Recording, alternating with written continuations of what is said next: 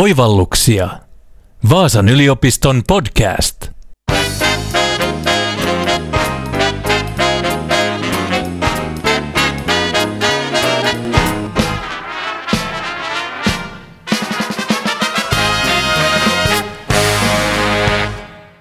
Onko kaupungissa riittävästi väestösuojia? Riittävätkö lääkkeet, polttoaineet ja viljavarastot kriisitilanteessa Suomessa? Onko kaikille varattu maskeja tai hengityskoneita?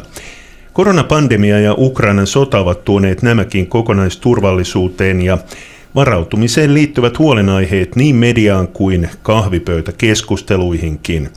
Pitääkö nyt itse varautua pandemialta, sodalta tai vaikka ilmastokatastrofi aiheuttamalta pakolaisaallolta, vai voiko yhä tyynesti luottaa siihen, että yhteiskunta kyllä varautuu ja viranomaiset tietävät, mitä tekevät? Minä olen toimittaja Anssi Marttinen ja vieraana ovat tutkimusjohtaja Petri Uusikylä ja professori Harri Jalonen Vaasan yliopiston kompleksisuustutkimuksen ryhmästä. Sekä Uusikylä ja Jalonen ovat parhaillaan mukana Vaasan yliopiston johtamassa IRVin hankkeessa, jossa tutkitaan tiedon huoltovarmuutta eli niin sanottua informaatioresilienssiä kompleksisessa ympäristössä ja samalla kehitetään osallistavaa kansallisen varautumisen mallia. Tervetuloa Harri Jalonen ja Petri Uusikylä Oivalluksia podcastiin. Kiitos. Kiitos. Nämä tuoreet kriisit ovat tuoneet turvallisuuden ja varautumisen nyt uudella tavalla tai ainakin uudestaan näkyville. Millaisia huomioita teillä on tästä? Se pitää paikkansa ja siinä on ehkä niin kuin myönteisenä puolena se, että, että kansalaisten ja yhteiskunnan muiden toimijoiden kriisitietoisuus on lisääntynyt, että ymmärretään ne, ne nykyyhteiskunnan uhkat ja vaikuttamisen keinot eri tavalla kuin ehkä vielä muutama vuosi sitten. Samaan aikaan se on omiaan lisäämään myöskin niin kuin kansalaisten huolta ja pelkoa ja osin irrationaalista pelkoa siltä osin, kun ei oikein täysin ymmärretä, että miten konkreettinen uhka ja miten se kohdistuu juuri meihin.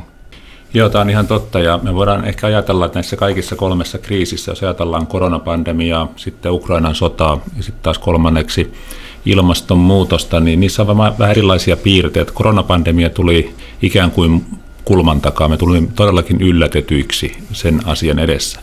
Sitten taas Venäjän uhka on tietyllä tavalla ollut niin kuin suomalaisissa kansanperinteessä tässä vuosikymmeniä, ellei jopa vuosisatoja, ja, ja tietyllä tavalla me olemme varautuneet ehkä henkisesti erilaisiin asioihin. Sitten taas tämä ilmastonmuutos, sehän on aika, aika aukottomasti osoitettu tosiasia, että se on käynnissä, ja se on näistä ehkä se jollain tavalla kuitenkin kaikkein hankalin.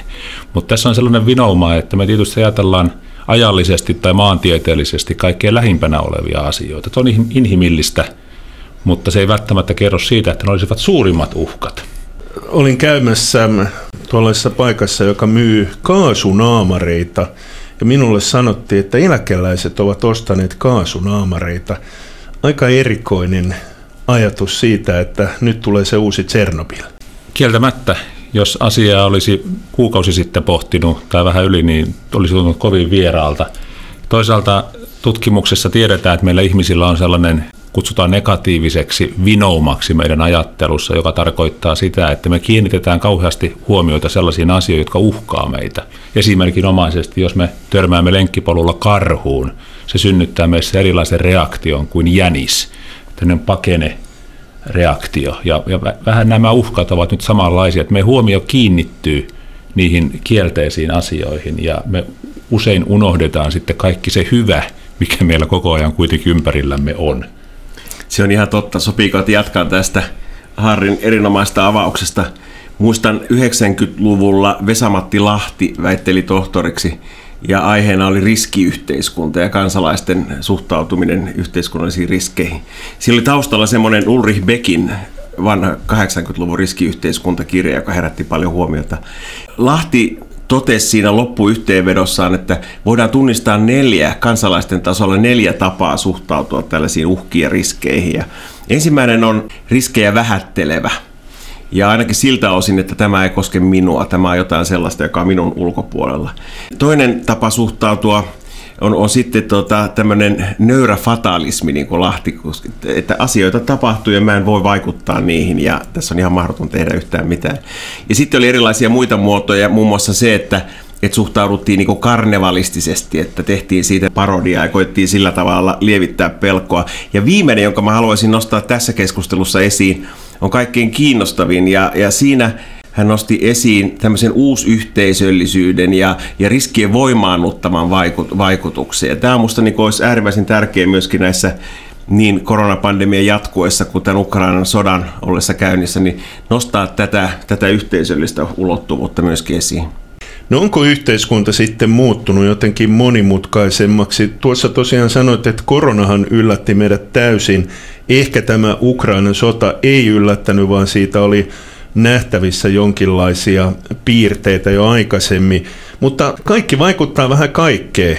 Käsi pystyy. Kuka ajattelee, että joku venäläinen urea tai pikemminkin sen puute voi jättää rekkakuski hätään täällä Suomessa?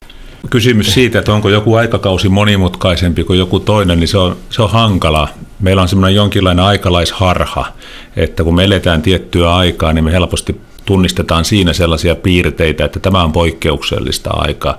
Mutta on totta, että esimerkiksi jos tätä ureasta nyt ajatellaan, niin globaalit toimitusketjut, tosin maailma oli kyllä sata vuotta sittenkin aika globaali ja taloudet olivat toisiinsa kytkeytyneitä, mutta se nopeus, jolla tällä hetkellä kaikki shokit leviävät erilaisissa ketjuissa, niin se on kyllä tällä ajalle tyypillistä, jonka teknologia on mahdollistanut. Siinä mielessä kyllä voidaan sanoa, että ollaan, ollaan niin monimutkaisemmassa maailmassa. Ja se on juuri näin ja, ja se niin kuin, sit jos katsotaan niin tutkimuksen näkökulmasta, niin se tuo myöskin niin tutkimukselle ihan uudenlaisia haasteita että vähän liioitellen voisi sanoa, että, että meidän niin kuin, niin kuin teoriat ja, ja, ja tutkimuksen työkalupakki on pitkälti niin kuin valjastettu sen niin sanotun vanhan maailman, voisiko sanoa tämmöisen reduktionistisen maailman tarpeisiin. Ja meidän pitäisi myöskin tutkimuksessa ymmärtää paremmin tämän järjestelmän systeemisuus ja kompleksisuus ja, ja, ja kehittää uusia työkaluja ja analyysivälineitä ymmärryksen lisäämiseksi, mutta myöskin, myöskin sitten yhteiskunnan vaikeiden ongelmien joko ratkaisemiseksi tai ainakin, että kyetään elämään niiden kanssa ja, ja, ja, hallitsemaan niitä jollain tapaa. Voimmeko sitten yhä luottaa siihen, että yhteiskunta varautuu ja viranomaiset tietävät, mitä ovat tekemässä? Tulee mieleen esimerkiksi korona-alkupuolta huoltovarmuuskeskus. Tuntuu, että se oli jäänyt jonnekin 40-50-luvulla. Tästä mä oon kyllä eri mieltä. Ja, tästä, ja tämä on pitkälti semmoinen myöskin niin kuin, niin kuin median luoma kuva, joka liittyy tähän maskikohuihin. Ja siinä totta kai oli onnettomia, onnettomia yhteensattumia ja niihin nyt ei kannata tässä yhteydessä palata sen enempää. Mutta kansainvälisessä vertailussa meillä on erittäin toimiva ja, ja arvostettu huoltovarmuusjärjestelmä. Ja sen yksi ihan keskeinen niin kuin, vahvuus on se, että meidän yritykset on vahvasti mukana tässä kansallisessa huoltovarmuustoiminnassa.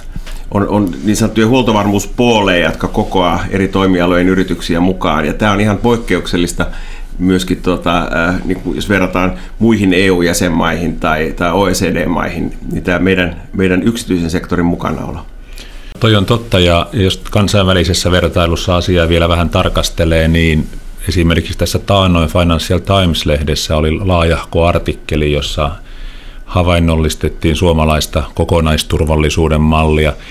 No, onko sitten todellisuus aivan sellainen kuin kansainvälisessä laatulehdessä esitetään, niin sitä voidaan aina sitten hieman, hieman problematisoida, mutta noin niin isossa kuvassa niin voi, voi kyllä sanoa, että suhteellisen hyvin varmaan suomalainen yhteiskunta on, on varautunut erilaisiin kriiseihin. Tietysti kriiseihin liittyy aina se ulottuvuus, ne on niin määritelmällisesti yllätyksellisiä. Ja meillä ihmisillä ja yhteisöllä on vaikea kuvitella jotakin, mitä ei ehkä ole aiemmin koettu. Kaikissa ikävissä asioissa on usein jokin myönteinenkin puoli, ja, ja esimerkiksi tämä koronapandemia, joka meillä vielä on päällä – se jollain tavalla ehkä oli semmoinen stressitesti myös meidän yhteiskunnalle, joka viritti meidän yhteiskunnan. Kaikki ei mennyt putkeen ainakaan siinä alkuvaiheessa, mutta se synnytti uusia yhteistyömalleja. Tiedonkulku on huomattavasti parantunut valtionhallinnon eri sektoreiden välillä, samoin alueiden ja keskushallinnon välillä. Nämä on kaikki sellaisia asioita, jotka toimivat myös muunlaisissa kriiseissä. Et siinä mielessä meitä on koeteltu. No jos ajatellaan esimerkiksi nyt tätä bensakriisiä, niin aika usea on huutamassa yhteiskuntaa apuun, laskekaa verotusta. Onko kansalainen liikaa yhteiskunnan varassa tällä hetkellä? Tämä on hyvä kysymys. Tämä on semmoinen ehkä tässä niin kuin resilienssia ja varautumiskeskustelussa vähän vähemmälle jäänyt huomioon tämmöinen omaehtoinen varautuminen ja se, että miten kansalaiset vois omalta osaltaan vaikuttaa siihen, että tietyt niin kuin uhkaskenaariot ei toteudu tai ainakin niin kuin tietyt suojaukset pitää, jos mennään tuonne niin kuin hybridiuhkien ja kyberturvallisuuden osalle, niin ihan perus niin kuin tietoturvaan liittyvät, liittyvät niin kuin varautumistoimet. Mutta tämä bensa-esimerkki ehkä laajemmin ymmärrettynä niin tarkoittaa myöskin sitä, että kansalaisten pitäisi myöskin ymmärtää se, että on tällaisia poikkeus- tai häiriötilanteita, jossa täytyy joustaa siitä omasta niin kuin mukavuudesta ja arjen sujuvuudesta ja luottaa siihen, että kun toimitaan niin kuin maltillisesti ja pitkäjänteisesti, niin asiat palautuu, jos ei nyt samaan pisteeseen, niin ainakin kuitenkin asettuu uomiinsa. Että semmoinen niin kuin luottamus, mä nostaisin tämän luottamuksen käsitteen aivan, aivan keskeiselle sijalle. Puhutaan sitten uudenlaista uhkista. Nytkin lentokoneet eivät äh, Itä-Suomessa lentäneet satelliittihäiriön vuoksi tai pankkimaksaminen takkusi palvelunestohyökkäyksen vuoksi. Vierasvalta maalailee uhkakuvia Suomesta tai suomalaista ympäri internettiä. Turvallisuus ja varautuminen eivät taida olla enää pelkästään varautumista sotilaallisiin uhkiin. Ei, ei, ei missään, missään nimessä ja kaikki nuo ilmiöt, mitä tuossa kuvasit, niin on totta ja luultavasti käy niin, että me emme vielä tiedä kaikkea, minkälaista ehkä tässä tulevaisuudessa tulee erilaisia informaatiovaikuttamisen muotoja vaikkapa. Otan tuosta Petrin luottamusteemasta hieman, hieman kiinni ja, ja, ja jos me ajatellaan niin kuin kansakunnan tällaista kriisinsietokykyä, niin meidän kannattaa kiinnittää myös huomiota niihin hyviin asioihin, jotka, jotka jollain tavalla suojelee meitä myös tällaiselta erilaiselta informaatiovaikuttamiselta. Meillä on maailman huippua oleva koulutusjärjestelmä, erityisesti peruskoulu, joka tuottaa suhteellisen yleissivistynyttä väestöä. Meillä on vapaa ja riippumaton media, meillä on legitiimi hallinto, korruptoitamaton päätöksentekojärjestelmä ynnä muuta vastaavaa. Nämä on kaikki sellaisia tekijöitä, joiden varaan voidaan myös sitten rakentaa sellaista kestävyyttä, että kun meitä koetellaan vaikkapa erilaisen disinformaation keinoin, niin, niin me emme ehkä mene samalla tavalla niin helposti tämän tyyppisten operaatioiden niin kuin alttiina näille. Mutta kuten todettua, niin me emme tiedä kaikkea, mitä edessä, edessä on, vai onko mitään? Kiitos, tämä oli hyvä. Mä jatkan tästä Harrin erinomaista analyysistä juuri sen, sen suhteen, että mä uskon, että nämä kriisit jo, koronapandemia ja, ja nyt tämä Ukrainan sota, on herätelleet kansalaisia niin kuin ymmärtämään tämän tämän mis- ja disinformaation käsitteet ja, ja olemaan vähän tarkempia sen suhteen, että ketä ja mitä uskoo. Ja, ja siinä kyllä, niin kuin Harri sanoi, niin meillä on hyvä, hyvät lähtökohdat. Meillä on kuitenkin tuon koulutuspohjan lisäksi meidän kansalaisilla on aika hyvä medialukutaito. Ja, ja tota, ehkä haasteen aiheuttaa nyt sitten perinteisen median ja sosiaalisen median yhteenkytkeytyneisyys. Sitä voisi kutsua tämmöiseksi hybridimediaksi joka saa aikaan sen, että ei aina tiedetä, että missä se raja menee, että mikä on, se, mikä on siellä somessa käytyä loiskiehuntaa, jos käyttää tämmöistä Urho Kekkosen aikaan käyttämää termiä, ja mikä on sitten niin kuin jollain tavalla verifioitua tai testattua tietoa tai oikeasta tiedosta nyt on tässä maailmassa enää turha puhua, mutta tuota, että oppii ymmärtämään tiedon lähteet ja luonteet ja käsittelemään niitä sillä tavalla järkevällä tavalla. Jos lyhyesti käydään vielä läpi tuo kokonaisturvallisuus, niin mitä se kokonaisturvallisuus oikein tarkoittaa? Se on hyvin laaja käsite ja, ja tota, nyt parhaillaan Suomessa ollaan päivittämässä yhteiskunnan turvallisuusstrategiaa ja se on ollut meidän kokonaisturvallisuuden semmoinen yksi kulmakivi. Turvallisuuskomitea johtaa sitä työtä ja, ja, ja siellä on määritelty nämä kokonaisturvallisuuden eri osa-alueet. Ja siinä on sitten tota, jos niitä käy läpi niin kuin kohta kohdalta, niin siinä on tämä, tämä turvallisuusjärjestelmän ja kansakunnan johtamiseen liittyvät elementit, päätöksentekojärjestelmä, sen toimivuuden varmistaminen. Siinä on kansainvälinen ja EU-ulottuvuus. Sitten siellä on ihan niin kuin omana kohtanaan on sotilaallisen turvallisuuden osio, joka niin kuin tuossa Harri äsken hyvin sanoi, niin nyt tässä nykymaailmassa – ja hybridiuhkien maailmassa sotilaallinen ja ei-sotilaallinen turvallisuuskin sillä tavalla sekoittuu, että joskus on vaikea, vaikea tietää aina kummasta on kyse, kun on, on ei-sotilaallisiin toimiin puettua sit selkeästi taas niin sotilaista vaikuttamista esimerkiksi informaatiosodankäynnin kautta. Sitten sisäinen turvallisuus ihan omana, omana asiana ja tämä huoltovarmuus ja talous, infrastruktuuri, kysymykset ja sitten tämä väestön toimintakyvyt, palvelut ja, ja sitten ihan tämmöinen henkinen kriisinkestävyys, jota ei voi korostaa liikaa. Ja se on ehkä, jos ajatellaan että meidän kokonaisturvallisuusjärjestelmää, niin, niin soisin itse, että tästä henkisestä kriisikestävyydestä puhuttaisiin vielä enemmän ja nostettaisiin kansalaiset tämän, tämän ajattelun keskiöön. Oivalluksia. Vaasan yliopiston podcast.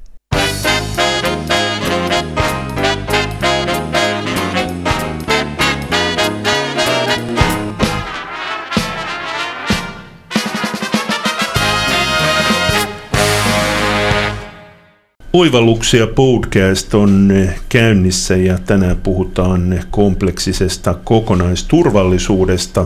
Minä olen toimittaja Anssi Marttinen ja vieraana ovat tutkimusjohtaja Petri Uusikylä ja professori Harri Jalonen Vaasan yliopiston kompleksisuustutkimuksen ryhmästä. Puhutaan seuraavaksi kotivarasta, nimittäin netissä puhutaan kolmen päivän kotivarasta, paljonko pitäisi olla vettä ja ruokaa ja vertaillaan sitä, että kuinka kukin selviäisi kriisin tullessa. Pitäisikö esimerkiksi olla transistoriradio siellä valmiina? Nyt on kuulemma patteriradiojen myynnit kasvussa. Mitä ajattelette tällaista omaehtoista varautumisesta ilmiönä? Mä voisin vaikka aloittaa, että se on ilman muuta niin kuin järkevää huolehtia siitä, että häiriötilanteissa on niin kuin elintarvikkeita ja energiaa ja ja muuta, että se, että, että se oma, oman niin kuin arjen jatkuvuus on turvattu, mutta siinäkin menee rajansa, että silloin täytyy niin kuin nyt miettiä, että mikä on sitten niin kuin tällaista, sanotaan niin kuin, niin kuin, niihin riskeihin mitotettuna niin kuin liiallista toimintaa. Ja se, että jos kaasunaamarit loppuu, loppuu tuota alan liikkeestä tai joditabletteja enää saa, niin voi kysyä, että kuinka todennäköinen se uhka, johon varaudutaan, Mun mielestä siinä on myöskin niin kuin meidän päätöksentekijöillä, medialla ja asiantuntijoilla keskeinen rooli, että kun puhutaan tilannekuvasta ja tilannetietoisuudesta, niin se ei ole ainoastaan niin kuin ylätason päätöksentekojärjestelmän, valtioneuvoston ja alueellisen ja kunnallisen tason päätöksentekijöiden asia, vaan myöskin kansalaisille täytyy antaa niin kuin realistista ajantasalla olevaa tilannekuvaa ja, ja sitä kautta tilanneymmärrystä. Ja tämä on ehkä semmoinen nyt tässä kriisi yhteiskunnassa yksi semmoinen haaste, joka meidän pitäisi niin yhdessä ja kollektiivisesti ottaa haltuun. Mä korostaisin myös tämän kollektiivisen haltuunoton yhteydessä myös sitten kansalaisten roolia, että, että me ollaan yhteiskunta ja myös kansalaisilla on oma, oma tehtävänsä tässä asiassa. Ja nyt kun meillä valtaosa suomalaisista taitaa olla jossakin sosiaalisen median palvelussa, niin sehän tarkoittaa sitä, että me olemme tietyllä tavalla oman elämämme päätoimittajia joka päivä ja, ja me kerromme, mitä me ajattelemme ja mitä me teemme, niin on vähän merkkejä myös siitä, että varautumisen kohdallakin on ehkä hieman myös sosiaalisessa mediassa paikoitellen näkynyt ylilyöntiä, että ollaan esitelty omia kotivaroja ynnä muuta vastaavaa. Sinällään harmiton asia saattaa muodostua sitten, kun sitä tulee riittävästi. Se saattaa muodostaa sitten sellaista niin kuin kansakunnan kollektiivisessa ymmärryksessä tietynlaista, ehkä tarpeetonta huolta. Et siinä mielessä katsoisin myös peiliin kansalaisena.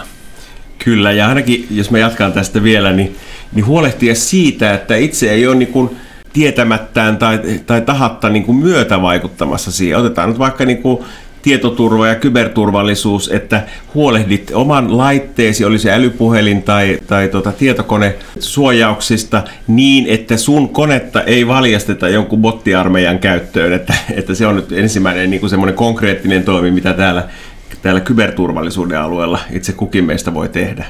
Niin, te olette Irvin hankkeessa tutkimassa informaatioresilienssiä eli tiedon huoltovarmuutta. Mitäs tuo tiedon huoltovarmuus nyt sitten käytännössä tarkoittaa? Onko se juuri tätä, mitä kerroit? Tämä on yksi ulottuvuus siitä. Tässä meidän hankkeessa tämä on sillä tavalla tota, palasteltu. Meillä on tässä yhteistyökumppaneina Vaasan yliopiston lisäksi Itä-Suomen yliopisto, joka katsoo että tiedonhuoltovarmuutta sääntelyn näkökulmasta ja säädösvalmistelun näkökulmasta. Meillä on maanpuolustuskorkeakoulu, joka keskittyy disinformaatio- ja misinformaatiokysymyksiin, siellä ennen kaikkea sosiaalisen median rooli. Ja sitten meillä on Laure ammattikorkeakoulu, jonka, joka tutkimuskohteena on nimenomaan kansalaisten kokema turvallisuus ja luottamus kansalaisyhteiskunnassa. He puhuu kansalaista, niin kuin kansalaisten kollektiivista toimijuudesta, ja tämä viittaa nyt juuri tähän henkiseen kriisinsietokykyyn ja näihin ilmiöihin, johon, johon tuossa tuota, viitattiin. Mutta kyse on nyt vähän laajemmasta ilmiöstä kuin siitä, että onko oikeaa tietoa saatavilla oikeaan aikaan. Se liittyy laajemminkin siitä, että miten taataan meidän järjestelmän niin kuin varautumiskyky niin normaaliaikoina kuin häiriö- ja poikkeus, poikkeustiloissa niin, että yhteiskunnan elintärkeät toiminnot ei vaarannu. Ja tässä on paljon erilaisia ulottuvuuksia, tämän päätöksentekojärjestelmän toimivuuden, säädösvalmistelun ja, ja sitten tämän tota, dis- ja misinformaation suhteen. Kyllä, ja yksi tärkeä ulottuvuus, jos me ajatellaan ikään kuin perinteistä huoltovarmuutta, joka on siis viljaa, öljyä ynnä muuta vastaavaa, varmuusvarastoja ja näin, kun puhutaan sitten tiedonhuoltovarmuudesta, niin se keskeinen ero perinteisen ja tiedonhuoltovarmuuden kohdalla on se, että tietoa ei voida tuottaa varastoon. Me emme voi tuottaa varastoon sellaista tiedollista huoltovarmuutta, joka sitten kaivetaan, kun kriisi koittaa. Se on koko ajan päivittyvä, se on tilannekohtaista, se elää. Me voimme tiettyjä järjestelmiä ynnä muuta vastaavaa rakentaa kriisin kestäväksi. Mutta viime kädessä se tilannekuva kuloisessakin kriisissä, niin se on aina ainutkertainen ja se koko ajan muuttuu. Tämä on niin tärkeää huomata. Tämä ja, ja silloin me tullaan nyt, ja tämä oli hyvä Harri, todella hyvä nosto, ja silloin me tullaan tämmöisiin tekijöihin, kun, kun järjestelmän mukautumiskyky, puhutaan sitä adaptiivisuudesta, joustavuus ja kyky niin kuin uudelleen asemoida itsensä suhteessa niin kuin muuttuviin uhkakuviin. Otetaan esimerkki. Onnettomuustutkintakeskus OTKES kritisoi raportissaan siitä, että meillä oli olemassa valmis kriisijohtamisen malli, jota ei sovellettu. No se on tärkeä huomio, että ei sovellettu, voidaan käydä keskustelua, että miksi ei sovellettu, mutta, mutta on myöskin huomattava se, että ei voi olla mitään ennalta määriteltyä toimintamallia, joka sellaisenaan laitetaan toimimaan niin kuin tilanteessa kuin tilanteessa, vaan se vaatii aina sitä tilanneherkkyyttä ja ymmärrystä, että miten sitä mallia sovelletaan. Ja tämä on se nyt sen järjestelmän näkökulmasta keskeisin kehittämishaaste. Siitä ollaan varmasti samaa mieltä, että tiedon huoltovarmuus on erittäin tärkeä, mutta mitä sitten yhteiskunnassa tapahtuu, jos informaatioresilienssiä ei ole? Silloin me varmaan altistumme sellaiselle meidän yhteiskunnan kannalta haitalliselle vaikuttamiselle ja, ja ehkä se voi näkyä niin, että meidän vaikka yhteiskunnallinen keskustelu some, somessa ja muutoinkin polarisoituu, tulee vahvoja toisilleen vastakkaisia tulkintoja siitä, mikä on yhteiskunnalle hyväksi. Me saatetaan kärsiä tällaisen jonkinlaisen yhteiskunnallisen kohesion menettämisestä. Meidän luottamuksemme esimerkiksi keskeisiin instituutioihin saattaa osittain rapartua. Ne on niin pitkävaikutteisia ongelmia, jotka, joiden niin häntä on pitkä ja näkyy sitten pitkälle tulevaisuuteen. Ja tätä meidän pitäisi kyllä kaikin keinoin pyrkiä välttää. Tämä ei tarkoita sitä, että meidän pitäisi olla itsesensuurissa. Meidän pitää käydä demokratialle tyypillistä keskustelua ja me saamme olla eri mieltä asioista, me voimme debatoida, se kuuluu, sitähän me puolustamme. Meidän pitää olla tietoisia siitä, että, että, että, että niistä tilanteista, joihin ikään kuin, ikään kuin meillä lyödään jostakin ulkoapäin kiilaa, ja sitä tapahtuu tällä hetkelläkin, jos uskomme Supon varoituksia. Tämä on jatkuvasti käynnissä. Tämä ei ole mitenkään näihin kriiseihin liittyvää. Tätä vaikuttamista tapahtuu koko ajan. Nyt se saa ehkä vähän nykyvämpiä muotoja. Miten sitten tätä tiedon huoltovarmuutta voitaisiin tukea? Tässä on hyvin erilaisia, erilaisia keinoja, jos ajatellaan, että, että yhtäältä mitä tehdään siellä kansalaisyhteiskunnan tasolla. No siellä on, me on käyty jo aika paljon tässä keskustelussa niitä elementtejä, jotka liittyy siihen niin kuin, niin kuin tiedon lähteiden varmentamiseen ja, ja siihen, että kyetään reagoimaan niin kuin oikealla tavalla, ettei tule näitä ylilyöntejä ja vältetään semmoista tahallista vastakkainasettelua ja ilmiöiden kärjistämistä. Se on ihan keskeinen. Mutta sitten kun me mennään tänne järjestelmätasolle, niin silloin me se keskeinen kysymys liittyy siihen, että, että kuinka me varmistetaan, että se päätöksentekojärjestelmä, joka toimii normaalioloissa, toimii myöskin häiriö- ja poikkeusoloissa. On olemassa selkeä ymmärrys siitä, että, että mitä tarvitaan silloin, kun yhteiskunnassa on häiriö- ja poikkeusolot. Ja mun mielestä tämä valmiuslakikeskustelu on nyt omalta osaltaan osoittanut sen, että, että tuota, meillä täytyy olla valmius sitä aika nopeastikin muuttaa tiettyjä oli nyt sitten säädösvalmisteluun liittyviä asioita tai päätöksentekoprosessiin liittyviä asioita silloin, kun tilanne niin vaatii. Mutta tässä täytyy olla hyvin tarkkana, koska niitä ei voi ihan niin hepposin perustein lähteä muuttamaan. Kokonaisturvallisuus on Vaasan yliopistossa yksi nousevista tutkimuskohteista ja aloista ja Irvin hanke on yksi tutkimushankkeista, jotka liittyvät tähän. Millaista muuta tutkimusta te teette tai aiotte tehdä kokonaisturvallisuuteen liittyen ja mikä teitä siihen innostaa? Tämä on nyt semmoinen uusi avaus, joka on vielä nyt, nyt työn alla. Ihan keskeinen Vaasan yliopiston uusi, uusi tota, strateginen avaus sekä tutkimuksen että opetuksen alueella. Ja, ja tässä nyt parhaillaan tätä tutkimusohjelmaa ja opetussisältöjä tuota, muotoillaan ja tämän vuoden aikana vielä, vielä sitten hiotaan tätä ohjelmaa. Mutta siinä on nyt tarkoitus tämän kokonaisturvallisuuden ympärille synnyttää semmoista aitoa monitieteistä tutkimusta, joka kytkee Vaasan yliopiston eri yksiköitä ja alustoja yhteen. Vaasan yliopistohan on sillä tavalla hyvin, hyvin tota poikkeuksellinen yliopisto, että meillä on sekä vahvoja yksiköitä, niin sanottuja skuuleja, mutta sitten meillä on myöskin tota alustoja, jotka liittyy sitten energiaan, digitaalisuuteen tai innovaatioihin. Ja, ja näiden ympärille rakennetaan sitten tämä kokonaisturvallisuuden tutkimus- ja, ja opetusohjelma niin, että, että siihen saadaan myöskin niin kuin vahva tuki, tuki näiltä substanssiyksiköiltä.